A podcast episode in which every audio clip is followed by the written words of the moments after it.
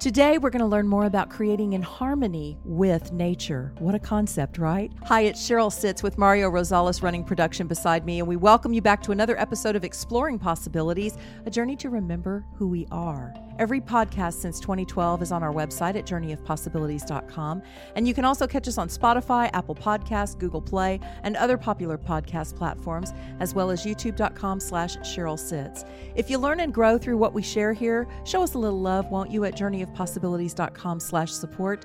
That way we can keep bringing you these shows free of charge. Every little bit helps, and we appreciate you. Joining us in just a moment, Alan Watson Featherstone. Hi, I'm Mario Rosales. I am the producer of Exploring Possibilities. I actually do IT work. I do website design, I do uh, remote support. You know, one of the things that I've been having recently, I've been working with people that are on Wix. And at the beginning, even I had the idea that Wix wasn't that powerful. But as I started working with it, I found out that there is so much more in there that we are not taking advantage of. We're not taking advantage of its database functionality. We're not taking advantage of their autoresponders. And a lot of this comes included for free in some of their packages. I've learned the system very well to the point that I can train you on how to do it. Or if you ask me to, to do some complicated task, I can design it for you within Wix. Then after I'm done, I give you the training on how to use it. And then if you have any troubles, you can always call me. Thank you. I am Mario Rosales, and you can reach me at mariorosales.com. Let me help you out wherever I can. Thanks. Alan Watson Featherstone is an ecologist, speaker, nature photographer, and writer located in the Findhorn community in northeast Scotland.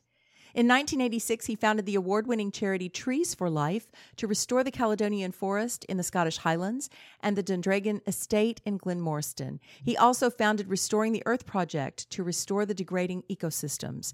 He regularly contributes articles to various publications and is a published natural history photographer. He is a global speaker, and we are so glad that he joins us now. Hi, Alan.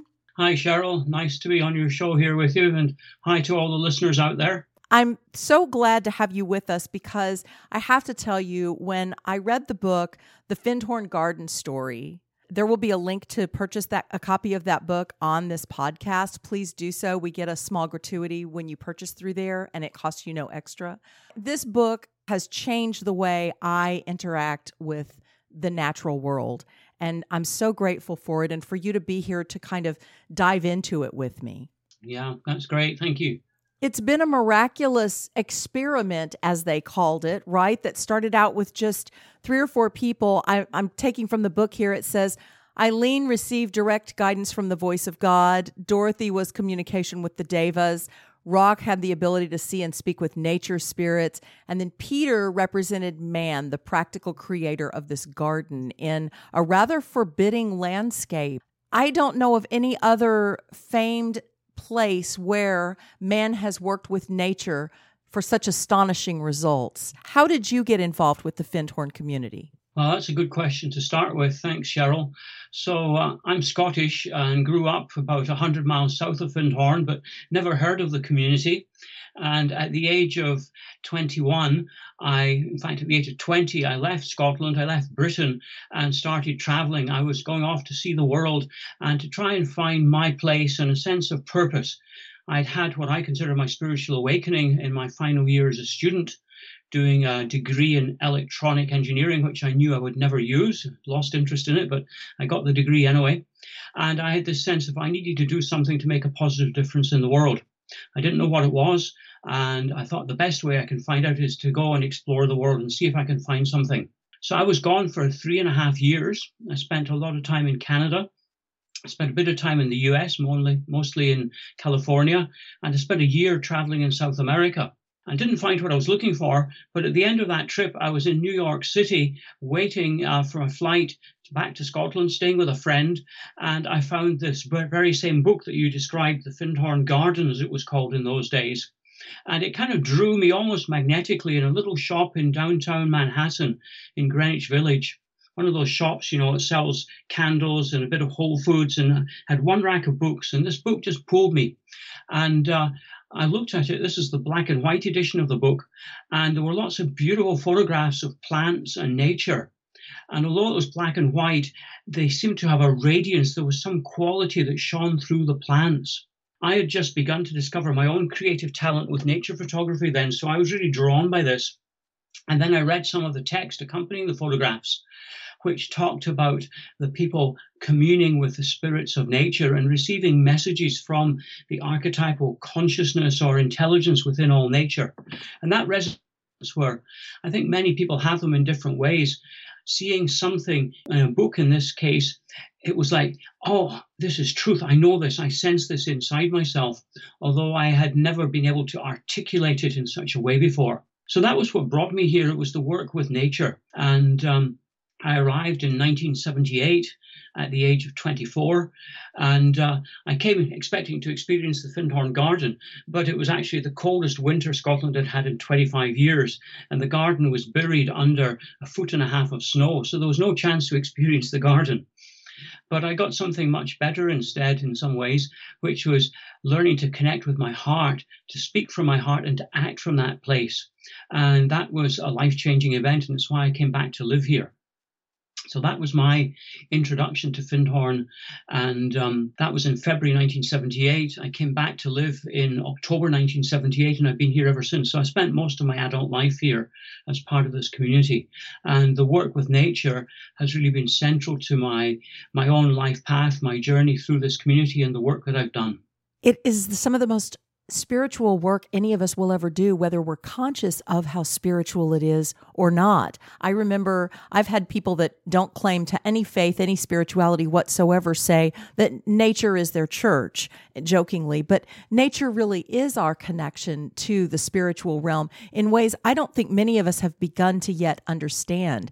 The popularity of working with the the Deva realm and the elemental realm has kind of faded over the years. I think at one time we did that more consciously.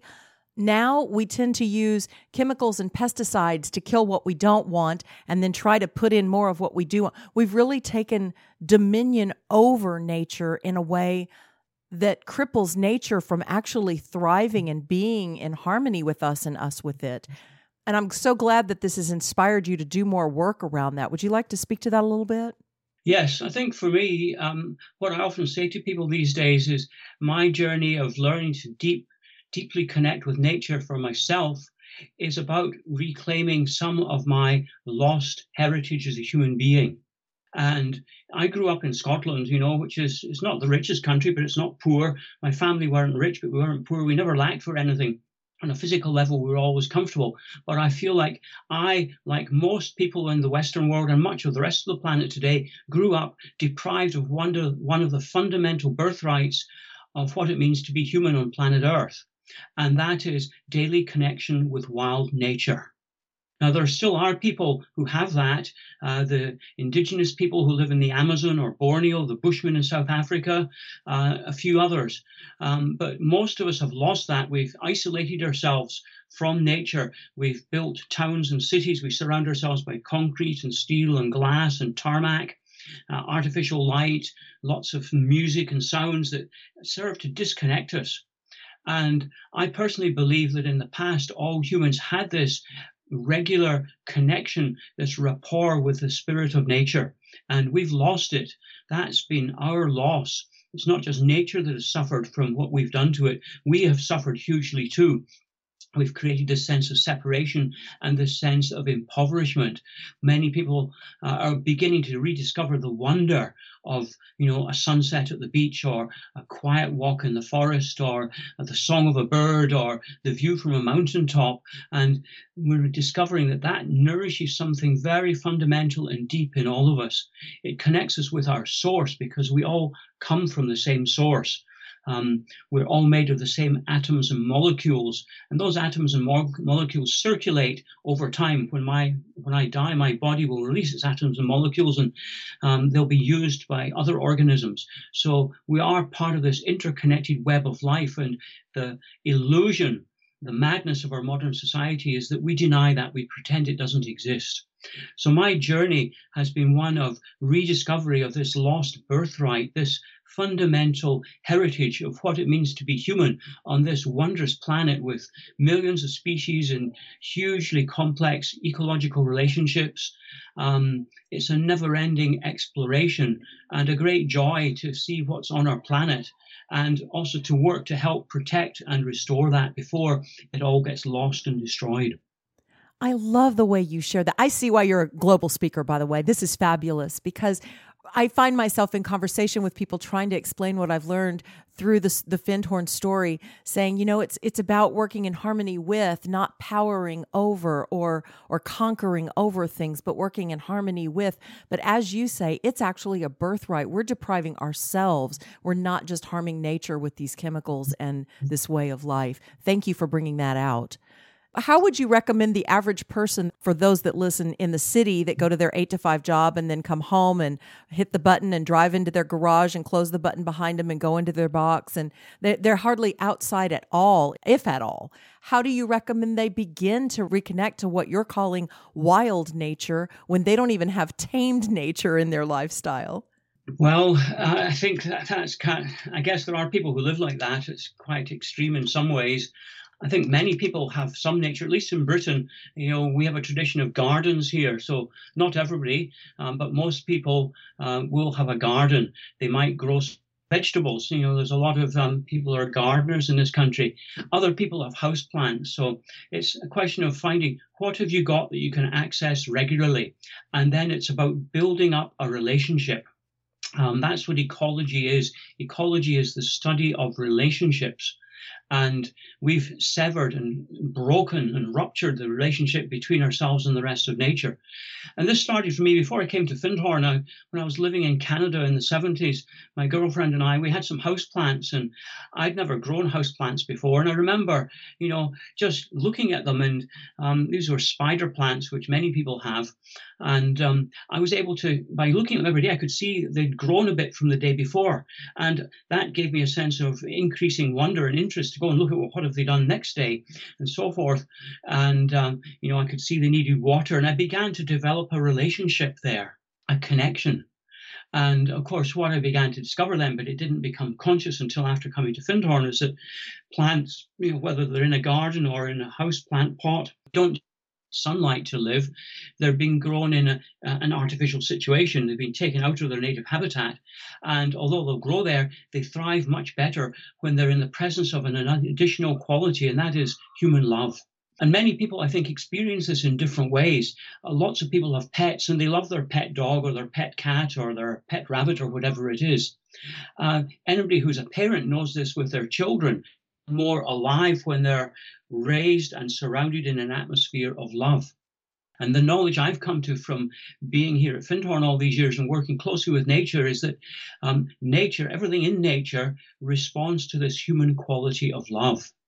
So, a starting point then for anybody is find something in nature that you can give your love to if it's a house plant, if it's your pet, if it's a tree on the street near where you are or your town park, everybody has something like that near them. Go and start making a regular connection. Look at the tree through the seasons. Watch the flowers as they come up in the spring and the insects that come to pollinate them. Begin to establish a relationship and a connection. And that is where it grows from. And it's like anything else this is latent within all of us. It's part of our birthright, our heritage. But for many people, the lid stays shut on it all the time. But if anybody takes the lid off and begins to open it, it's like this whole uh, wondrous flow that can emerge from there. And one thing leads to another. If you're looking at a flower and you see, well, there's a bee, what's it doing? It's pollinating it. Where's it going to the next plant? And you can follow those threads and begin to reweave yourself back into uh, a conscious participation in an ecosystem. And we don't have that, most of us at this stage. You know, we're completely cut off and disconnected from ecosystems. Right. And all we view them as is sources of raw materials that we can uh, process and make fancy consumer products with, and then we dump our rubbish in them at the end. And that's that's the extent of people's relationship. So it's it's changing that, transforming that into the the web of interconnectedness and the circularity where we're not just receiving something from nature, but we're giving something back in a conscious way. And that can start with the love of our hearts. Well, and as you mentioned, but to me earlier that you had a community meditation to do after this this conversation for us to even go out in nature to be quiet and still and meditate in whatever form we do for 30 minutes 15 minutes. I know for some people they live very busy lives. They have their kids are involved in events after school and so they they go to work they come home they, they're busy with the kids then they all tuck into bed and they may only get outside on weekends so, even to find a way to weave connection with nature into their daily lives at some place that can bring them back to peace and stillness amidst all the chaos is a gift we all deserve to give ourselves. It's not about just taking care of the planet, it's about, as you say, this restoring this symbiotic relationship and connection that we've severed.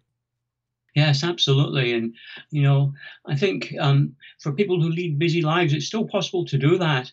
Uh, for example, at the moment, I live in an ecologically designed house here at Findhorn. I designed it with an architect, and I've got a passive solar conservatory on the south side of my house. And I've got 23 tomato plants growing in pots there at the moment. And I water them every day. We've got sun, so they need water every day, and they grow. And I can watch it, and it's a source of joy and wonder. And if I've got a busy day, I may not have time to go for a walk to the beach or something like that, but I do make those two minutes to look at my tomato plants and to connect with them and to water them and to give them a bit of love. So it's a question of priorities. And, you know, many people are caught up in the busyness and the hecticness of our daily lives, but that is really the world of illusion. And I think people who immerse themselves fully in that, they never really find a deep sense of nourishment and satisfaction. It's always one more gadget or one more piece of clothing or the latest film or latest music and it's there for a while and then it's on to something else. Um, but the real contentment, I believe, comes from having a meaningful connection with um, something other in nature, whether that's a partner, a human partner, or a plant or an animal, and fostering that and developing that over time. And that is long lasting. That's beautiful. Talk a little bit about how you went from this daily lifestyle shift of your own into bigger restorative projects, the fuel to say, hey, I'm going to found a nonprofit and we're going to make a change in the world to help bring this balance back and initiate reconnection between man and, and nature. How did that fuel for you at the beginning and where has that gone since? Well, thanks. That's a great question. I mean, just to give you a little bit of brief history as background, I came to Findhorn in 1978 to live and joined the community. And I worked in one of the community kitchens, first of all, for a year and a half. And I, I, was actually the community baker. I was baking 120 loaves of bread four mornings a week for our community, which was wonderful because bread is very, it's the staff of life. And it's something when you're working with the dough, it's alive. Um, so it's very meaningful. But I was sharing a room in those days, as everybody did at Findhorn then, with somebody who was working in the garden. And he kept seeing me getting these house plants that I would rescue from local shops in town where they were going to throw them out because they thought they were dying. I would say, no, no, I'll take that. I'll nurse it back to life. And uh, he saw this and he said, oh, we've got to get you out into the garden. So I joined one of the garden departments here and worked there for four years which is where I really started to learn to give something back to nature. Up till then, I'd always appreciated hiking in the mountains or being in a big forest, came back refreshed and nourished, but I never stopped to think, what can I give back? So the garden was a time about learning to give something back and starting to connect deeply and understand the communication that comes from nature constantly to all of us. Now, I don't receive Deva messages the way Dorothy Maclean did. I don't see the nature spirits like Roc did, who you mentioned earlier.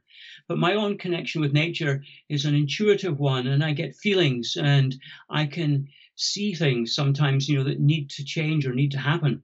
So after a year here, I went out to this place called Glen Glenafric, which is uh, one of the remnants of the Caledonian forest. There's only about 1% of the old forest left in Scotland, and Scotland is famous for its, its beautiful green rolling hills with not a tree in sight. In fact, that's a ruined landscape because most of the country was forested originally. We've cut them down. And because we keep too many sheep and deer on the land, no new trees have been able to grow. So I went to this place called Glen Affric in 1979 on a Sunday trip organized by some community members. And driving up there in a minibus, the road winds up near a little river and it was tumbling waterfalls and there were these wonderful old trees draped in lichens hanging over the water and i thought wow this is like canada i never knew there was anything like this in scotland at all It really touched me. I grew up in Scotland thinking the bare Hills were natural. So I began going out to this place, Glen Affric, fairly regularly as soon as I had access to a car, which I shared with some other people. And I began getting to know it because it really touched me and it felt like, oh, this is this is a bit of what I felt when I was in Canada and South America, where there are still intact, fully functioning ecosystems. We don't have those in Scotland. But this was like kind of the closest to it. So when I was out there, I began to notice that the trees were all old, 200 years or more. And they were dying naturally of old age, nothing wrong with that, but they were not being replaced by any new trees because of this problem with deer and sheep eating every seedling that germinated. And that had been happening for 200 years. So we had, we had what I've termed the geriatric forest. It was like going to an old people's care home. Um, these venerable old trees at the end of their long lives, 250 years or more, dying, and no new life coming to take their place. And imagine in the human world, if that's all we had, if we only had old people's homes and there were no schools and no primary schools and no nurseries because there were no children. Wow. And I got the sense of this is so wrong, mm-hmm. you know. And I could see these old trees, and I could see, you know, um, them on the rocky outcrops, the few that had survived, you know, out of reach of the deer. And I didn't get any message, but I had this feeling of they're calling out for help, you know they should be all over this landscape, but they're not able to. And it was as though they were saying, "Come on, Alan, you can see what what's going on here. Do something. Help us. We can't do anything about this ourselves." And somebody in the early 60s, a visionary forester working for the Forestry Commission, which is our equivalent of the Forest Service in the US, had fenced off an area to keep the deer and sheep out. And hundreds of thousands of trees had grown spontaneously by themselves. No need to plant anything. They were the natural progeny of the old trees and as soon as there was no deer to eat them, they just started to grow and the whole forest recovered. And I kept getting this thought of they fenced that area, why haven't they fenced these other areas? They're the Forestry Commission, that's their job to look after forests. Why are they not doing this? Or the Nature Conservancy Council, which was the government conservation agency at the time, they're responsible to look after Scotland's nature. Why are they not doing anything about this? And I kept getting this feeling over a period of years that somebody needs to do something about this because these old trees are dying. And if nothing happens, in another 20, 30, 40 years, they'll all be gone. And once they're gone, the seed source is gone and it'll be much harder to get it recovered. So this happened for uh, two or three years. And um, in 1986, I was the main organizer for a big conference we hosted at Findhorn. It was a gathering, we called it One Earth, a Call to Action. It was the year of the Chernobyl nuclear accident in uh, in what was then the Soviet Union, and the environment was very much up in everybody's awareness. And the event was based on the the premise that we know what the problems of the world are. We knew then, we know now. Uh, but we also knew then, as we know now, what the solutions are. But there was no will or commitment to implement those solutions. Everybody wanted to do business as usual, make more profits, and everything else. Right. So our event was designed to address that. The gap was um, we know the problems, we know the solutions, but they're not being put into practice. There's no will, there's no commitment to action. So we called it One Earth, a call to action. And we had 250 people plus community members. Our uh, conference venue was full with 300 folk in it. And in the final session, we asked anybody who felt inspired no compulsion at all, but anybody who wanted to, to stand up in front of 300 people and make a commitment to do something positive for the planet. So that was my decisive moment. I stood up there and said, I have seen this problem. Somebody needs to do something about it. I commit myself to launch this project to restore the Caledonian forest and that was quite a quite a significant thing to do standing in front of 300 people making a commitment like that. Yeah with no idea how you were going to do it right? Just exactly. i'm going to do I this I had no idea how to do it. Plus i had no training or background in ecology or forestry. I had no access to land. I had no resources. Um, on a physical level i had nothing to help me accomplish a hugely ambitious goal like that. But i had the most important thing I had this deep connection with myself from being here at Findhorn. By that time, I'd lived here for eight years, so I'd worked a lot on deepening my connection with spirit within me and trusting that, and also deepening my connection with nature. And that experience was not just about deepening it, but it was like if I listen to my heart and act on my heart and what I'm really being called to do from that deepest sense of self, the world, the universe will support me. Yes. That is my purpose. That's why I'm here on earth to fulfill a spiritual purpose, which is growing as a human being, but it's also serving the planet at this time, serving the transformation of humanity and the healing of our world. So um, I made that commitment. And it took nearly three years for the project to get underway because I had to educate myself. I had to make contact with landowners. I had to set up you know, an organization, get volunteers, get money, all that sort of thing. So I was very impatient in those days. I wanted it all to happen straight away. But I was still thinking with a human timescale then. Mm. I've had to learn to think like a tree and act on the time frame of a forest.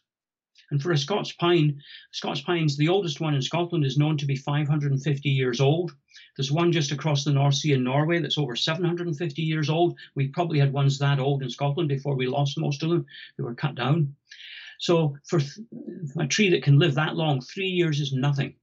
Mm-hmm. you know, it's, mm-hmm. it's, the blink of an eye. So I had to learn patience. I had to learn to be like a tree in a way because a tree's success comes when a seed germinates and it puts its roots down and gets its roots established well in the soil before much upward uh, visible growth takes place. The initial bit is getting rooted. So for me, it was the same thing with this project when I look back now. It was the spiritual roots, uh, educating myself, understanding what could I do and how would I go about doing that. And the first significant action happened in 1990, I managed to get agreement with the Forestry Commission, who owned this area, Glen Affric. And at that time, they had no money. Their conservation budget had been cut. Uh, so they had an interest in restoring the forest, but no money for it. I'd raised enough money, but no land to do it on. So we came together as rather unlikely partners and fenced off an area of 125 acres and 50 hectares. And that area had we had a survey. I had a survey done by a student before the fence went up, and he found there was an estimated 100,000 pine seedlings already there, getting eaten by deer. The natural progeny of the old trees, and the average height was um, about four inches high, and the average age was 9.9 years old. That showed how intense the grazing pressure had been. So after 10 years, they were only four inches high. So we knew if we could keep the deer out, we would get a whole new forest growing there without the need to plant a single tree. So that fence was put up in 1990. We had a big sort of media event with a, a, prominent environmentalist in Britain at the time. We got onto both television channels in the, Scotland. We got into the newspapers. I got radio interviews.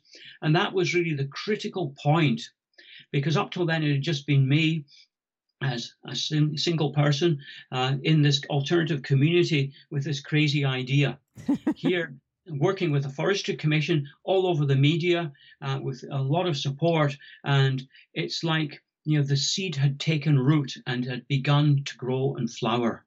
And of course, as soon as there's something visible like that, as soon as spirit and a positive vision becomes manifest, tangible in physical form, it's very magnetic because yes. we all have a hunger for positive things. We see what's going on. We know in our bones, in our hearts, all the bad stuff that's going on in the world, but there's a hunger for positive things. So whenever something pops up, it's like, wow, a lot of people go there, yes, that's great. How can I help? How can I support it? And many people, I think, have this experience now um, when they do something that really comes from their heart, that embodies love and care and respect for the earth people want to line up and volunteer or donate or publicize or uh, do interviews like this podcast, you know, I get lots of these requests because there is a hunger and there's a need out there. Yes, there so that, is. that was how it really started. From my time in the garden, deepening my personal connection with nature, and then going out into the Scottish Highlands and learning to read the message of the land there. Why are those trees only growing on rocky outcrops? Why are there no young trees? And understanding the message that well there's no young trees because they're all getting eaten and on the rocks they're safe the deer can't reach them there. Understanding things like that in a very simple way was how i began to develop my relationship with the ecosystem. And i call myself an ecologist and i know the caledonian forest very well. I can identify many species from the trees and the deer to the fungi to the uh, aphids and the springtails and all the microorganisms. I, I really know it very well and I have no academic training in it. I've never studied it. I read a few books, I talk to people, I go out with experts, and I absorb it by osmosis. And of course, that is what people used to do in the past. It's still Right. what the indigenous people still do. The fundamental change that has to happen in our human culture is that we all have to recognize and start to live as indigenous to planet Earth. Yes, yes, absolutely. Alan, let me just ask you about something while we're on the subject of how we're reconnecting to Earth. And uh, first off, thank you for sharing. I, I just want to reiterate something that you said. You know, you've raised, basically encapsulated how to achieve a dream. You had a vision. You started out saying somebody really needs to do something about this. And then I've been there. It's like, oh, I'm the somebody. So you stood up and you made this wild declaration and you committed to it with a passion and the universe showed up and gave you all that you needed to make that happen. That's the way we achieve our dreams. Thank you for sharing that impassioned story of how we can all be more like a tree know when to be patient know when to take action. Beautiful story you say you intuitively connect with the nature realm. I know after reading the story, I was like, wow, I wish I could see them. I wish I could hear them. I wish I had that clarity or had those vivid dreams. I'm intuitive like you are, so I get the messages kind of randomly. First, we have to stop and be still, right? And listen. Absolutely. And then for me, it's a question of paying attention and understanding how is nature communicating to me. And I sometimes think I'm not sensitive enough, like Dorothy Maclean was or Roc was, to get the, the very clear, you know, explicit messages in meditation or to see the beings. But things happen to me in nature. And whereas in the past I would maybe have just um, dismissed them as just something that happens, I've learned to pay attention. It started in the garden here, uh, very simply with um, a plant we have. I don't know if you have it in Texas. You might well do the stinging nettle. Is that familiar? Oh, to you? yeah. Yes, we do. Yeah. So stinging nettles, you know, uh, I was working as a vegetable gardener, and you know, when you put compost in the soil, you enrich the soil. It creates ideal conditions for nettles to grow. So there were always nettles in my vegetable beds, and as a child, there'd been nettles growing around uh, in the woods behind my house, and I used to get stung. So I hated nettles, and I would always beat them down with a stick. So when I started working in the garden here at Findhorn and there were nettles, I, I had to cultivate a different attitude towards nettles. So I began to read a bit about them and understood that, yeah, they're actually very good for the compost. You can make a liquid compost out of soaking them in water. Uh, they're good to eat. You can make nettle, nettle soup. They don't sting at all, but they're nourishing. But I began to discover something more significant about the nettles, which was about key to developing my own relationship with nature. Because when I was working in the garden, sometimes I could work, you know, for a morning weeding the nettles without ever getting stung. There is a way to pick them. Uh, I don't wear gloves because I want to feel the earth. Uh, if you pick a nettle right at the base of the stem where it comes out of the soil, there's no stinging hairs there. And if you pick it up very carefully, put it in the compost bucket, don't get stung. So I could do that. But other days, uh, within five minutes, I'd have red spots all over my hands from being stung. And what I discovered, what I observed was there was a difference in me between those two experiences.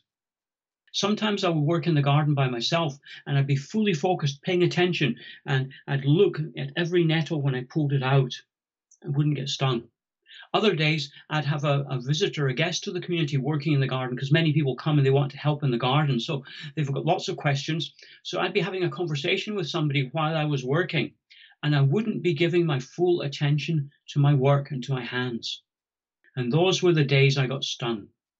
So what I discovered was that the nettles were actually giving me feedback. They were like a mirror, showing me whether I was fully present in the moment, paying attention to what I was doing, or was I actually somewhere else with my thoughts and half of my consciousness and my awareness in a conversation. So the nettles were communicating with me. Mm-hmm. And that is the type of relationship I have. When something happens like that, you know, when I see something, especially if it repeats, it's like, okay, there's a message here, there's a communication here. Yes. I need to understand what that is. I had the same thing with insects. Flies came along one day and started buzzing around me when I was digging cooked food into a trench in the ground for composting. Because if you put cooked food in a compost heap, it attracts rats. It's not good. So I was doing this, and um, I was also responsible for a group of guests who were planting leeks in an area of the garden. And uh, I showed them how to do it and where to do it. And uh, I then got on digging this cooked food in, which was not a pleasant job. You can imagine it was several days of old cooked food, rather smelly and didn't look nice. And I just got into doing it. And um, at a certain point, some flies came and started buzzing around me. And uh, you know, I was new in the community and they said, oh, okay, flies. I don't like flies. I'd been in the north of Canada where flies are a nightmare, biting flies.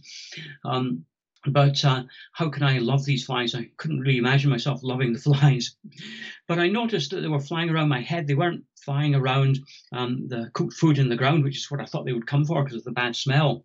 And at a certain point, one of them landed on the corner of my eye. And I had to stop what I was doing, let go of my spade for digging the compost in, and brush the fly out of my eye. In the course of doing that, I noticed the guests, uh, one of whom had gone on and planted uh, the leeks it was she was planting that day in an area which was not uh, for the leeks, it was for a different crop. So I had to go and tell her and explain, sorry, you've I must have miscommunicated. Those leeks have to come out and go into this other section. I got her sorted out, and then I went back to my work with the compost. And I started digging this cooked food in again. And after a minute or two, I suddenly realized there's no flies. And I had to stop because I suddenly realized these flies did not come by chance. They came for purpose, on purpose, with a reason. I was in my own space, not doing my job properly of you know, looking after these guests. And the flies came and buzzed around my head. And it was as though, hey, Alan, get out of your head, look around, you've got good eyes didn't get the message. So one of them dared to land in the corner of my eye. And, you know, it was like, okay, and then I had to get it out of the way. And in the course of doing that, I saw what was happening. That's a it great a story. Experience, a humbling experience to think that flies could have something to teach me. Hmm. Well, and you you point to the fact that all of nature is having a conversation with us all the time. What we find annoying, we need to reframe that because there's really some information in that for us. There's it's a conversation. That's right, yeah. And what I discovered through things like this is when I was out in the garden, it wasn't just me doing things to the garden, whether it was weeding the vegetable bed or digging this compost in or watering or whatever it was. The garden was also doing things to me yes. was helping me to reconnect, helping me to grow, to deepen my understanding. And it was with that background then, going out into the Scottish Highlands, that I felt this land calling for help. And that I, I feel when I travel to other parts of the world.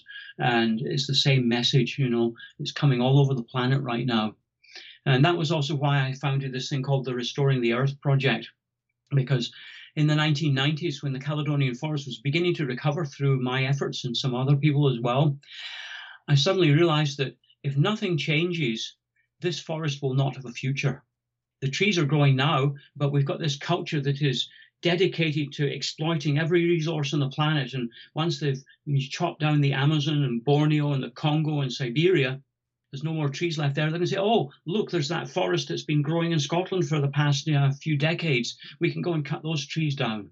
We can't just address this on a Scotland level. We have to actually do it on a planetary level. We've inherited a depleted, wounded, impoverished world from previous generations. Deserts have spread on many continents. Western civilization is said to have begun in the Fertile Crescent of Mesopotamia and the Middle East. When you go there today, it's all desert. That's what the civilizations left behind. So um, it needs to be addressed on a global level. And I've had this picture on my wall uh, for many, many years. It's one of the pictures taken by the Apollo 8 astronauts um, when uh, they were out in space looking back at the Earth. And it's a picture, beautiful picture of the Earth, this blue and white sphere. And you can see the, count, the continent of Africa outlined on it because there's not much cloud over much of Africa because it's mostly desert. And uh, for many years, I'd seen that. I thought, what a beautiful image. And then suddenly one day I realized, hey, the most obvious thing is deserts, desertified land. This is the earth's voice. This is the earth's call for help. So out of that came this idea that we need to take what we've been doing here at Findhorn with restoring the Caledonian forest, what people in the community of Auroville in uh, India are doing for their tropical dry evergreen forest there, uh, what people are doing in Costa Rica. We need to scale that up and do it all over the world, not just for, uh, for forests, but for uh, coral reefs, for mangroves, for prairies and grasslands, uh, for all the different ecosystems that we're destroying at the moment. And this really is the future. Um, I don't know if you've come across a book by um, Daniel Quinn called Ishmael. It won the Turner Tomorrow Award in about 1991. Fabulous book. Fabulous yeah, book. You know it. Great. Yes. So in it, um, the the the narrator answers an ad which says, "Teacher seeks pupil. Must have an earnest desire to save the world. Apply in person." When he goes to the address, it turns out that the teacher is a gorilla who presents a gorilla's eye view of the world.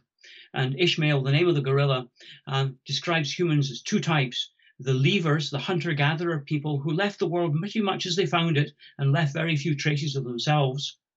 And then, after the rise of settled agriculture, the takers, the people who began to take things away from the rest of nature. We put up our fences and said, This land is ours, this crop is ours, don't you dare come in here and eat it. Don't you take our deer or our sheep, or we'll shoot you wolves. And we've been doing that ever since. So, there's no future for leavers. Even if we wanted to, the planet cannot support 7.7 billion hunter gatherers. There's also no future for takers because we're taking everything, we're taking too much. We have to become something new. And this is not in the book, this is my uh, extrapolation from it. We have to become the givers. Yes. Now, I still take from the earth. I eat food every day, which comes from the earth. I wear clothes, which have come from the earth. So I have to take something. But my task is to make sure that I give back more than I take. And that's what we need to learn to do as a species now. We need to learn to give back life, to give back space to other species, and to give our love. Those are the three things that we each can give in our own way, whether it's to a house plant, a pet, the tree in the town park, or restoring an ecosystem like I've been involved in. That's a perfect place for us to wrap up. We need to be giving back. And if each of us will just ask, how can I give back in my own way? How can I start the giving and receiving cycle here, right where I'm at today, and expand that a little more all the time? We'll get that world that we want back. Exactly, yeah. And that's the exciting thing. We each have the potential to do that we need to listen to our hearts and say, what is it that I really love? What is it that each of us really loves? It could be an animal, it could be a bird, it could be a landscape, a coastline, and find a way to express that love in tangible physical form. Go and pick up rubbish from your local beach, or clean up your woodland, or plant a tree, or um, adopt a pet that's been uh, abandoned by somebody else or love your houseplants. Find a way. It's really important to make the love manifest. That's one of the key principles of the Findhorn community. Work is love in action. Work is not a chore, it's not a drudge that is done to earn money. It is an expression of the heart. And we each have things in our hearts that we love, and we need to make that manifest now. And that, to me, is how we're going to solve the problems of the world and restore planet Earth to its richness and diversity and abundance for the future. Thank you so much for all that you do, the voice that you share with the world, and the passion that you share. You're an inspiration and a real wake up call for all of us. I really appreciate you, and thanks for taking time to be with us today. Oh, that's my pleasure. This is part of my purpose. It's why I'm here at Findhorn is to speak my truth and share it as widely as possible. So my thanks to you for giving me the opportunity to do this and I hope that it's meaningful for your listeners. Absolutely. I can't imagine that it wouldn't be. And let us know what you thought of the show today. You can do that anytime at journeyofpossibilities.com. We appreciate you giving us a listen. We hope that you found it rewarding and we look forward to you joining us next time on Exploring Possibilities.